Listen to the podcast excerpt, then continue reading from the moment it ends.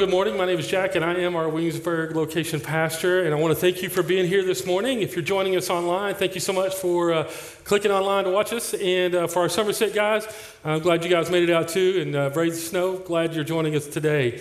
Um, this series is uh, in week three today, and we have been in this series called uh, Questions Christians Don't Want to Answer. And so when you get tapped to come speak on something that Christians don't want to answer, well, I'm a Christian. Uh, but no, I'll answer a question today. I'm going to get there, all right? Uh, a little, a little nerving, but I'm glad to be here with you today. And we've been in this series the last couple of weeks, and it's really, really been a series to help us uh, with our faith. And it's a series that uh, many, if not most of us, grew up in an environment uh, where we were told what to believe, right? Especially if you're a little kid. You grew up in a home that goes to church.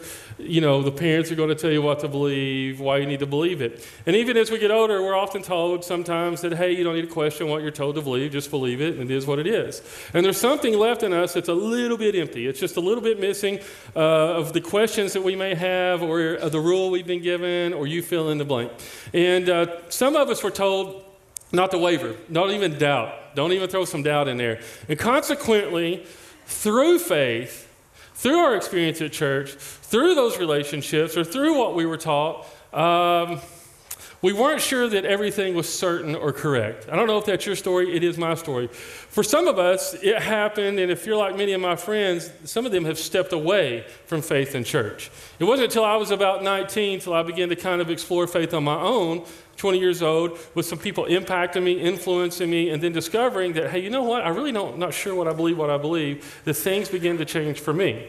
And hopefully, as you take steps in your faith, you will explore faith in a fresh new way and discover things for yourself. And we shouldn't be content. The one of the things we shouldn't be content, we should not be content with borrowed ideas that we have not explored.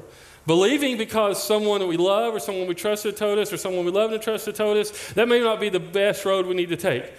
So the question we are getting to in this series is this Why do you believe what you believe? Why do you believe what you believe? You see, we, we want to get to a place where we allow facts and truth to point us in a direction. We want it to point us in a direction to where we can determine what we believe is true or not. We may not believe something because we were told, but again, that's why we have to explore. We want to know usually the why to the what. Correct? We want to know why. My kids all the time when I tell them something, well, why, daddy? Why, daddy? Why, daddy? Why, why, why? And so sometimes you just get to the place where you're like, just because, you know, and so that happens as a parent.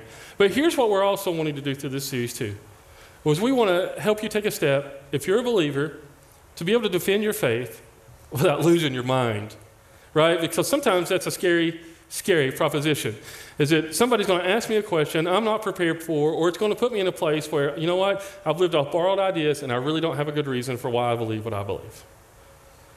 And so this series is going to help us get into there. Before we get to the question we got today, we're going to get some instruction. And the instruction is this from Peter. He says, Always be prepared to give an answer to everything. Not just somebody, but everyone who asks you to give the reason for what? The hope that you have. And sometimes we miss that last part for the hope that we have. Why do you believe what you believe? Can you tell me? Because I see some, maybe see something different in you, and I want to know why you have the hope you have. And this is not giving cheap shots. This is not throwing out cheap, costly statements that may harm a relationship. As a matter of fact, this, I don't even believe this. I don't even believe this is us as Christians need to defend a six day creation, or was the ark real, and Noah, and, and, and, defending all of the decisions that Christians have horribly made all throughout history. And I don't even think it, it is about us answering for the weird Christians and maybe the moral, immoral Christians and the pastors that may have been on TV or whatever your experience is. I don't think that's what it's about.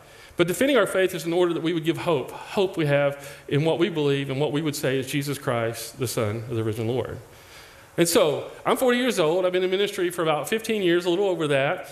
And I have to say that this question that we're going to explore today comes up all the time. Comes up all the time. It comes up uh, in one form or another. It comes up in just about every circumstance and situation that we have that may not be going our way. And this question is why some people have walked away from faith. This is why some people have even questioned the existence of God. The question we're going to look at today is the reason why you and I struggle with maybe understanding the character and who God is. And so the question today comes out of a poll that went nationwide, and the question that was asked of people in this nation was this If you could ask God one question, what would that question be? Before I give you that question, I want to say, just not too long ago, about 2008, standing over my dad's casket, I had this question. Because you can't get away from it. And I'm telling you, I struggled with this question and the response to it and the why. And here's the question Why is there pain and suffering in this world? And maybe you've heard it a different way. Maybe you've had the question and it's phrased this way Why, or if God is good, why is there pain and suffering in this world? You see, one of the reasons people have asked if God exists is this very reason because of the pain and suffering that we see, witness, and experience in this world. You see, this question is more than theoretical, it's more than philosophical, it's even a bit more than doctrinal or theological. This question gets to the heart of all of us. Why? Because of this. We feel it, we experience it. If you've breathed longer than one breath, you've experienced this in some form or another. But I want to give us a little bit of uh, a little bit of instruction before we dive any deeper into this, because today is going to be tough. Today could be difficult if you are experiencing a bad, bad experience right now. You're going through something rough. You're questioning your faith. Maybe you've got a friend. Maybe you've got a family member and life is not good right now. And everybody's circumstance is a little bit different. So I want to caution you with that. Why? Because of the experience and because of the emotion that we put in it, sometimes we can't see through the fog of the emotion to see what is actually happening in life. You know that to be true, and I know that to be true. But I also want to say this today is for everyone. It's for everyone. Whether you have a Christian worldview or a, a non Christian worldview, or whatever your view may be. So I hope you would lean in, and I want to give you a little bit of where I came to my why on this, on this question. And what I've come to understand based on a lot of people that I've leaned into, listened to, and based on some experience that I've had in my life. But I do want to make a statement this morning before we start, and that's this Pain and suffering are not reasons to disregard God. This is a conclusion I got to, and it's very hard to get to, but I want to set that up this morning. Pain and suffering aren't, aren't reasons to disregard God. And if you'll hang on, we'll work through to some of that, okay? If you just hang on for a moment, we'll get there. But let me ask you a question as we get started this morning before we dive too deep into this. But here's the question. Let's go ahead and let it hit a little close to home. If you could, would you remove every bad thing in the world right now? Hang on. If you were given a platform and you could make a statement, or if you were given the proverbial button, would you push that button? Would you push a button to take care of all the bad things in this world right now? Would you hit it? But hang on just a second. Let me ask you a question. Let me ask you a question before you push it. Have you ever done anything bad? Let me ask you another question. Your kids ever done anything bad? Don't start testifying. what about your mom or your dad? What about a boss or a coworker, or a neighbor, or a friend, or a brother, or a sister? Because you see, if this is a chief complaint and a chief question towards God, why do you allow, if you're a good God, suffering and pain, injustice and evil to happen in this world? Are you really good? Because, see, the only way for God to remove our chief complaint, the only way for Him to pull it back, is to remove the complainers. Right? It's the only way it can happen. And then it leaves no one to ask this question. But hang tight, we're going to get there. So if you could make that statement, if you could push that button, would you push it? Now, as you've thought about it for a second, I want to ask you some more questions. Let me ask you this one Did you hesitate? What did you think about? Did you hesitate just for a moment, pushing that button, pinning that statement, getting that charge ready to eradicate bad things? Well, then let me ask you this question Did you have a good reason to get rid of something bad or to not get rid of something bad? Because number three, if you now are getting rid of, uh, a good reason not to get rid of something bad, then the question is this Is it possible God also has a reason not to hit the button? You see, borrowed faith won't let us get to an answer because of the emotional side of it. And the fact is, sometimes we don't explore the why to the what because we sometimes are afraid of what we might actually discover on the side of the why. And there are some reasons why God has not hit the proverbial button yet. We know that because we've experienced it and we're here today. And there's some reasons why you hesitated. Because if you would hesitate to get rid of everything bad in this world, is it possible again that God might also not want to get rid of everything bad in this world? You see, Christians have always believed that suffering exists. They've always believed that. And Christians have always believed the reason why God hasn't pushed that button. You can look at history, you can look at our timeline, you can understand going all the way back to Christ why we believe it. And it's the same reason that I don't want to push the button. It's the same reason that God doesn't want to push the button. It's the same reason you don't want to push the button. You know why? Because I would have to get rid of everybody I know and love and I've ever met. I would have to get rid of me when I push that button. Some of y'all that know me, you're saying, push the button. I understand, but hang on just a minute. You see, here's what happens God is patient. He's patient with pain, evil, and hurt. God is patient. Why? I'm going to go ahead and give you the answer. Here's why because of you and me. He's patient and doesn't hit the button because of you and me. You see, when we were created, we were created in the image of God, and He gave us some characteristics and He gave us some things we can and can't do. And one of the biggest is He gave us a choice. He gave Adam and Eve a choice one question, one statement, one command. Hey, don't eat of that tree. Don't eat of that tree. Don't eat of that tree. And here's the thing the question I would pose this morning wouldn't we like to go back to where there's just one question we have to avoid? But the problem is, we would never avoid it. Adam and Eve didn't avoid it, we wouldn't avoid it. And here's what a theologian I love, his name's Norm Geisler, but here's what he says about freedom. He said, forced freedom is a contradiction. Well, no kidding, you can't force freedom. That's slavery or some other form of something. But forced freedom is a contradiction. You can't make your kids love you. I can't make my kids love me. You can't make your spouse love you. I can't make my spouse love me. I can't make even my mom and dad love me. It's a choice. Because evil cannot be destroyed without destroying free choice. It works itself out. Now we're going to work a little further into that. So, what choice? You say, what choice? And what is the real choice? Here's the choice to love and to choose what is good. That's our choice. And if God took care of evil, we lose this choice. And it impacts you and it impacts me. Now, Peter's going to give us a little bit of instruction here and, and, and start to open up a little bit. Now, today we're going to hopefully just open the door back, maybe step through it. Hopefully, lay a foundation to the why.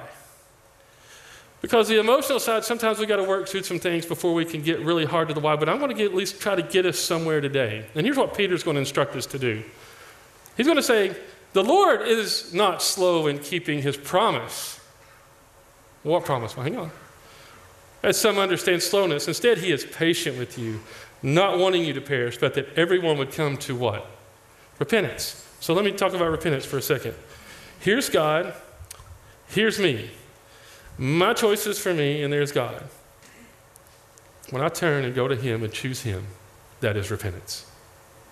It's simple. I choose to love you over whatever was over here for me. I choose you. And He chose me. You see, God is patient. He wants the best for you and for me.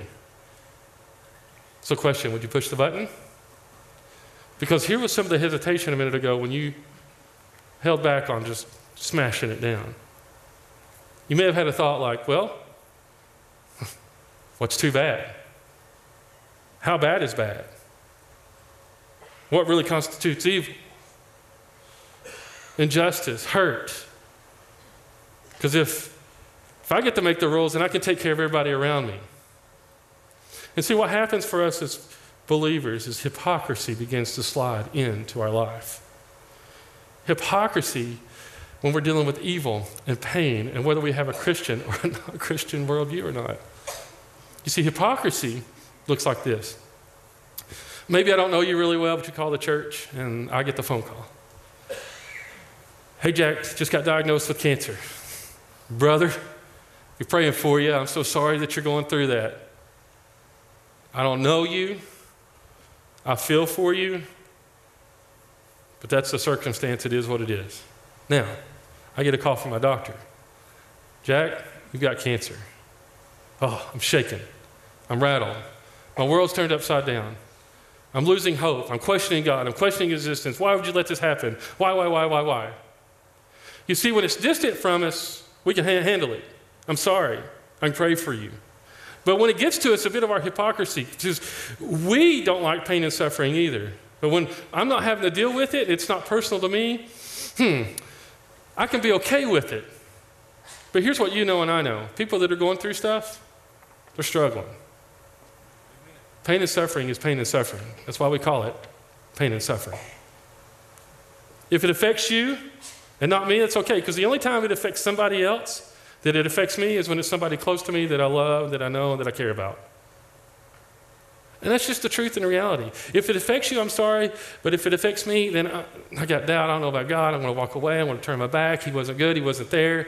And these are the questions. And every time I sit with somebody in a situation, have a counseling moment, something happens directly with me, these questions always fester up. And there's a reason. There's something in us that boils these up. And it's not necessarily negative, but there's, there's, a, there's a reason why that happens. It affects you, and it affects me. And if we're honest, here's what we want to do. We want to go and get some help. And we want to go get a can of justice, right? So it doesn't affect everybody. I want a can of justice. I, you were unjust to me. I got you. You hurt that kid. I got you. You mistreated your wife. Ha. You talked bad about my mom. I got you your mama, you know, that kind of thing. And you know what? It smells good up here. Doesn't just smell good. I mean, it just smells good, right? And, and we want to do that. And we want to spray justice and, and get it right real quick because we want it to impact our moment to take care of the pain and suffering. But then there are things that there's sometimes we just want to take care of some bad stuff, right? That drug dealer selling drugs to the kids at the playground, the sex trafficker, gotcha a drug head, meth head. And you want to play those games. And then we quickly forget that we're impacted by the same thing. But here's the thing here's the thing. Here's the key. I want to hold the cans. Guess who I don't want to hold the cans? You. Because what you would call unjust and what you would call bad may eradicate me and I'm not going to let you have my cans. And the bottom line is, we really don't want somebody to have the cans. We don't want God to have the cans. We don't want Him to spray these cans, do we? We want the God that is good, graceful, loving, merciful. We don't want God's finger on the trigger or on the button. So let me ask you a question this morning. Let's just get real in here. Online, you could participate in Somerset. Raise your hand if you've ever been unjust to someone, you've hurt someone, or you've just been downright bad to them. My hands are up. gotcha. Right? But that's why we hesitated a minute ago. Because now we got to be the moral police and figure out what is just, unjust, right, wrong, bad, indifferent. And you see, it's moments. It's moments that we get in and our emotion gets high and pain and suffering is real, that we want to grab a can. But we know, we know aerosol justice is no justice at all. And taking care of things that are bad with some aerosol spray is not going to solve the problem. Because what we discover when we take a moment back and we step back and we think about the problem of evil and suffering, this is what we have to conclude. I can't be God. Because the standard I hold to you is the standard I have to hold to me. and I can't meet that standard. Frank Turek wrote in one of his books dealing with unbelief and uh, a bunch of different subjects. He said this about wanting to be God. He said, When we want to be our own gods, we're not open to accepting the true God. You see, when pain and suffering are real, our judgment gets clouded, our mind gets clouded, and when we've lived off borrowed faith or no faith at all, we have no reason to the why. And when we have no reason to the why, we begin to ask all these questions. Why does it happen? Why does it happen? Why does it happen to me? Why does it happen to me? Why does it happen to me? Who determines what pain is? Do you? Do you want me to? Who determines what bad is? You? Me? What's considered evil? Because here's what I know if evil exists, that means good exists. Right? So Norm Geisler is going to give us a little thing to help us right here. He said, God is all good and desires to defeat evil. That's a good thing. God is all powerful and is able to defeat evil. That's an even better thing. Evil is not yet defeated. Why? It's an observation because we experience it in this world. Therefore, it one day will be defeated.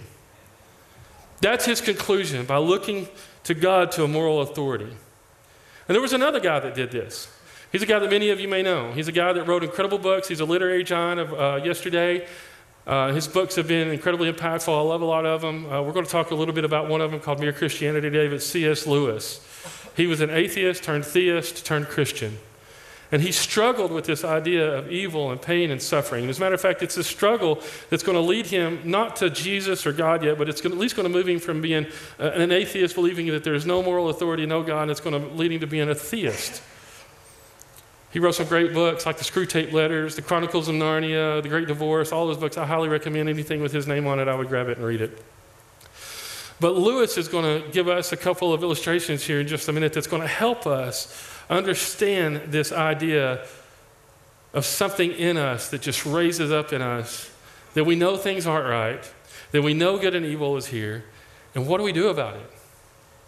And does God really exist? And He's going to help us with that. He, he moved from being, again, this atheist to being this theist. He wanted to know where this ought and this ought not feeling inside. You ought to do that and you ought not to do that. Because what he discovered thinking through it for himself is that he didn't invent it. And nobody taught him, and nobody gave it to him. And as a matter of fact, the world hadn't agreed with him that there should be some oughts and some ought nots. So he started to conclude that if it didn't come from me, then where did it come from? And if it didn't come from inside of me and it didn't come from somebody else, it had to come from somewhere. And so he began to understand through injustice and through sin in the world, he recognized there was a moral force somewhere out there. And so he began to explore this. And he began to look for it. And he began to dive deeper into it. And this is what our next slide is going to say. As C.S. Lewis, he's, he says this in his book, Mere Christianity. He says, quarreling, let me give you an example of quarreling, fighting with one another, getting loud with one another. Quarreling means trying to show that the other man is in the wrong. And there is no sense in trying to do that unless you and he had some sort of agreement as to what right and wrong are. Does that make sense? So basically, Unless you've settled down on what the ought and the ought not to be, then you can't really have a quarrel, and it's useless to quarrel unless you know what the ought and the ought not to be. So, who sets the standard for the ought and the ought not? You ought to do this, and you ought not to do this. My kids know it. Even without me telling them some rules or doing whatever, they know there's some things in them that they should and should not do. There's some things in me that I know that I should and should not do. And so he gets to this point, and he wanted to know where this standard came from. And so he's going to give us one more illustration that got him there. In Mere Christianity, he says, Supposing you hear a cry for help from a man in danger, you will probably feel two desires. One, a desire to give help due to your herd instinct. The other, a desire to keep out of danger due to the instinct for self preservation. You see, there's something in you and there's something in me that when we are thinking about this idea of pain and evil, there's something when it comes up, when we think about suffering and what it looks like, there's something in us, there's something in all of us that recognizes that we either need to help or we need to stay away from danger. Right? You've been there and you've done that. But he goes on to finish it up. But he says, But, but you, You will find inside of you, in addition to these two impulses, a third thing, which tells you that you ought to follow the impulse to help and suppress the impulse to run away. This is what got Lewis from an atheist to a theist and eventually to being a Christian. Is this problem of pain and suffering. You see, in our Western culture, pain and suffering takes on a different form. For most of the world, they embrace it because they see it as a reality that just is, and that they're looking for something better. You know, for me, when I came to faith in God, I was just looking for something better. It was a basic desire and a want for me. Lewis' argument of a moral lawgiver is a struggle for all of us sometimes because, again, our emotions get involved. But then you say, wait a minute, that, that, that takes care of the person, but th- there's more than just what happens with people. Sure, there's another assumption. We all know this one too. The world is broken. The world is broken. When we see somebody go through a catastrophic, catastrophic event like a hurricane, a tornado, which hit here some years ago and impacted maybe even some of you in this room or watching online, these events impact it, and you say, why does God allow this to happen? That ought not to be. You see, the world's broken. We recognize that. Christians have embraced that. They believed it in our world. Here's why they believed it, and here's why you and I believe it as a Christian. I want to give this to you because I don't know when I was taught or when I discovered it for myself, but there was some intuition to it, and it just makes sense. You see, the world, the current world, is not the final version. This is not reality forever. But it is the best path to the best possible world that is coming. And it's the best path. And we know that, and that rests in us. And it sometimes it's not the most overassuring thing because we want it now, we want it in the moment, and we want pain, and we want suffering, and we want it just to go away, we want to spray the aerosol on it. But the best possible world is a world where men and women are free to sin, but freely choose not to. Because to see, for God to pull pain, evil, and suffering out and push a button, He destroys us all. You see, the best possible world acknowledges good and evil, and chooses not to take part in its self destructive behavior. That's what love does. It chooses the best for you and for me. And it gives us the freedom to help one another. It gives us the freedom to say no. It gives us the freedom to worship. It gives us the freedom to imagine a world where mankind knew pain, suffering, consequence, and evil and it lets us imagine the current world, even though it's flawed, to be in the best version uh, possible that it could be. Because we know this world is here to be a conduit to world to come. That God had a plan for us. And God understood our pain and He understood our suffering. Let me give you an example from my house. So, my little girl, Karis, has a wonderful scar on the back of her arm. Probably have it the rest of her life. We had taught her that when irons are on, you don't touch a hot iron. Well, she was kind of obeying that that day. There was an ironing board up, an iron sitting on that, or on an appliance next to our washer and dryer. However, she did have a rule that she wasn't supposed to climb on the washer and dryer. But for some reason that day, while the iron was on and hot, she decided she needed to climb on the washer and dryer. And while climbing on the washer and dryer, when she went to push herself up, she bumps the hot iron. And she has a beautiful pointed iron mark on the back of her arm right now. Now, being the great parent that I am and my wife, we sat down with her and she got five weeks of chores and she had to write, I will not climb, I will not climb. No, no. But I can tell you what she hasn't done again. She hasn't climbed on a piece of furniture where there's a, or an appliance where there's a hot iron because she might get hurt. She knows the impact. Which leads me to this. We all know innately in us when we do something we don't need to do to someone else. And we can recognize injustice in some form in the world when we see it pain, hurt, suffering. You see, our current world, it isn't the best. We know that. But it's the best to get us to the best world ever. And Paul's going to kind of share and open up a little bit of the curtain for us here. In Romans chapter 8, Paul says, I consider that our present sufferings, sufferings, do you know Paul suffered? He suffered a lot. You know that when he became a follower, he was often facing suffering moments and times. As a matter of fact, do you know that when Jesus stepped into the Roman world, he entered a world of suffering against his people? Do you know that suffering, evil, pain, and hurt is prevalent?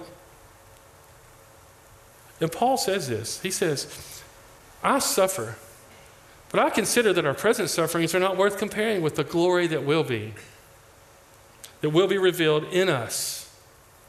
For the creation waits in eager expectation. We want it. We need it. We want pain, suffering. We want it all to go away, and we would take it away if we could. Why? Because we expect for the children of God be revealed, this thing.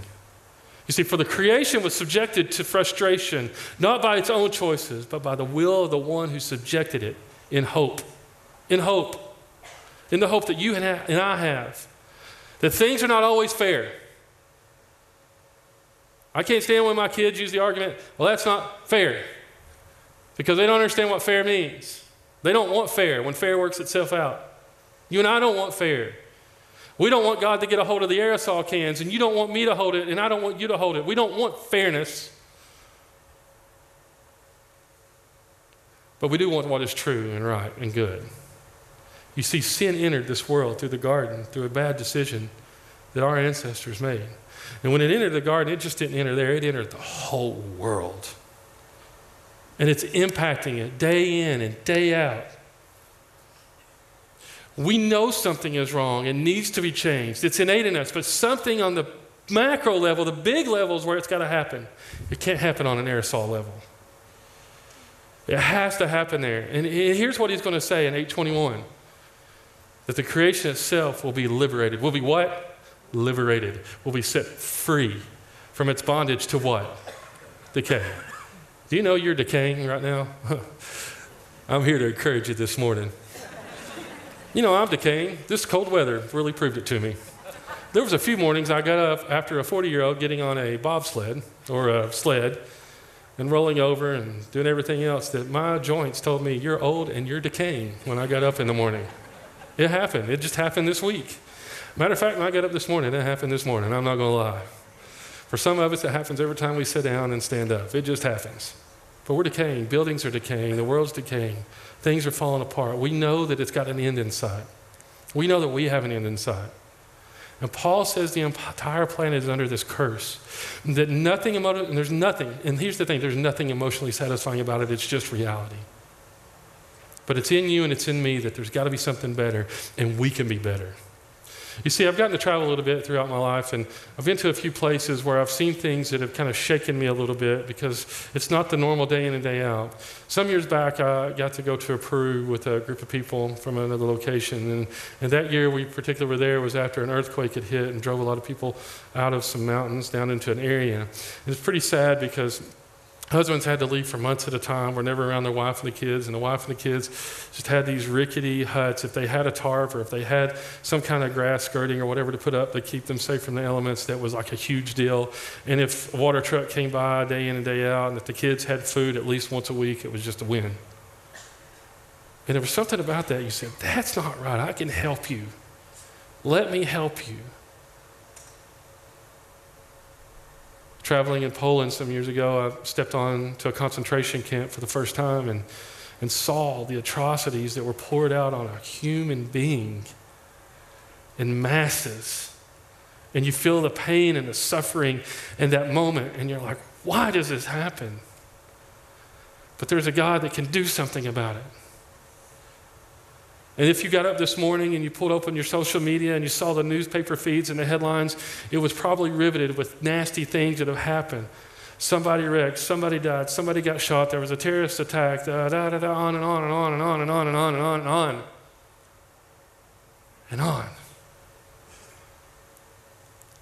So, what do we do with this? What do we do with it? We come to this conclusion the pain and suffering is not the absence of God. It is the evidence of the fact that things aren't right and need to be better. And just be okay with that. That gets us to a foundation. Because here's what I want you to do this morning. I know some of us are suffering. You're getting ready to go through it. You've been through it. You've been through hell on earth. But here's what I want you to do. If you can pull back some of the emotion a little bit and a little bit of the fog, here's what I want you to do. Don't confuse life with God. Don't confuse this life with God. God doesn't want this for you. He wants the best for you. He wants what's right for you and good. But there, there was a limitation to it, and so he couldn't push the button. Because if God removed evil from the world, this is the reminder again from the beginning, he would have to start with me and eliminate me. It was a no win for me. The pain and suffering, if he eliminates it, it's still not a win for me and you. You see, we are designed by our Creator to live in a world without sin and death. That's how He created it. And it's why we long for beauty, justice, love, and peace, because we know that there's something better coming. Something better coming. You see, in the garden, God could have changed Adam and Eve. He could have made them robots. He could have just destroyed them, wiped them out. Could have done it. But you see, he would have sacrificed the greater good. This is the greater good. That he would have a loving relationship with you and me and all of humanity. Because he chose to love us and he wants us to choose to love him. Here's what the next one says Christ, the Christian God. I'm speaking about the Christian God. Jesus is God. He's not distant, and He's not removed from human suffering. You see, God experienced human existence, identified, empathized, suffered with us, and is for us. And His name is Jesus. You see, Christianity comes on the scene, and unlike most of the world and the religions that existed at that time, there was none of them that had a God that stepped into their world. They were all distant gods, the gods of the Romans, the Hellenistic gods, the Greek gods. And they were gods that wanted to bring destruction because of our bad choices. But God decided to show that He was the loving God, and He stepped out of heaven and came to earth in the form of Jesus so that we knew that we could have a hope and a future. James would say it like this Consider it when you face trials of many kinds. The testing, this is Jesus' brother, the testing of your faith develops perseverance. Why? So that you can be mature and complete. The good news is, even through the pain and suffering, good can come out of it. Good can come out of it. And in 2008, when I was dealing with the death of my dad, I was reminded of something that was written in Ecclesiastes. And I think it's something that rests in us, just like this ought and this ought not, this right, this wrong, this desire to do well for others. And it was this God has put eternity in man's heart. You see, we were created in His image. And even though sin has fouled us up, even though sin has hurt us and our bodies decay, and even though we exist in the form in which we exist today, there is still a part of the Creator in us, this ought and this ought not. And He says this I've got an eternity coming. Now, I don't know where we land today to satisfy everybody in this room, but I know where I can land today where I can at least satisfy us in certain moments. And it would be to reiterate and to throw back and push back on evil. And just be reminded with what John penned as he's exiled on the island of Patmos. All of his buddies are dead, all the disciples are gone, and it's him, and he's writing, and he sees a revelation from Jesus. And here's what he pens Come, Lord Jesus.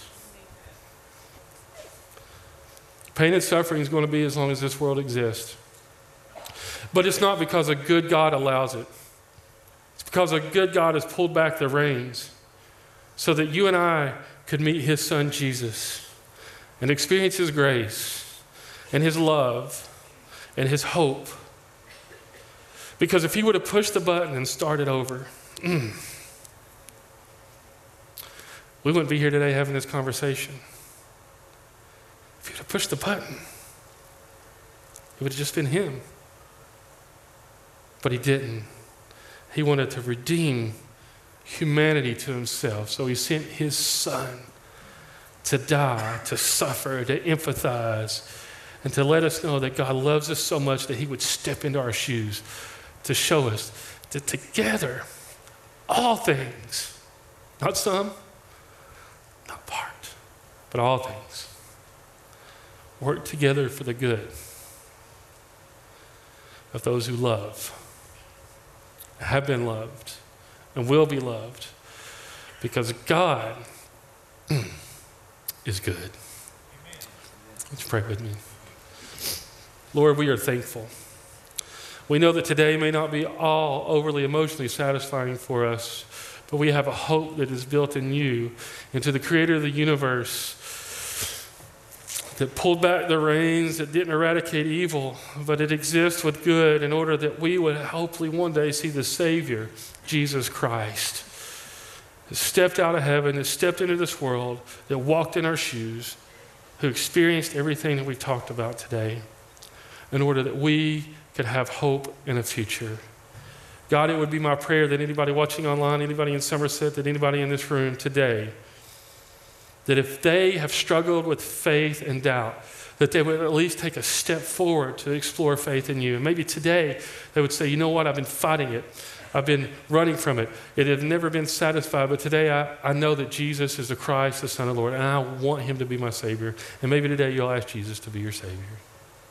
And then, Lord, I want to pray for all of us in here that are going through some kind of moments of pain and suffering and hurt. You do know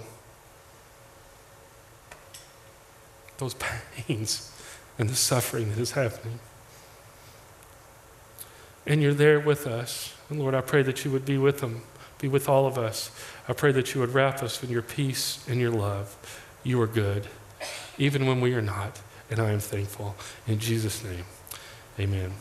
Hey, I want to thank you for being here for week three. Let me remind you if you'd love to sign up to serve or that you got a question about faith or maybe you made a decision to follow Christ, please check out Next Steps out there. We have some awesome volunteers.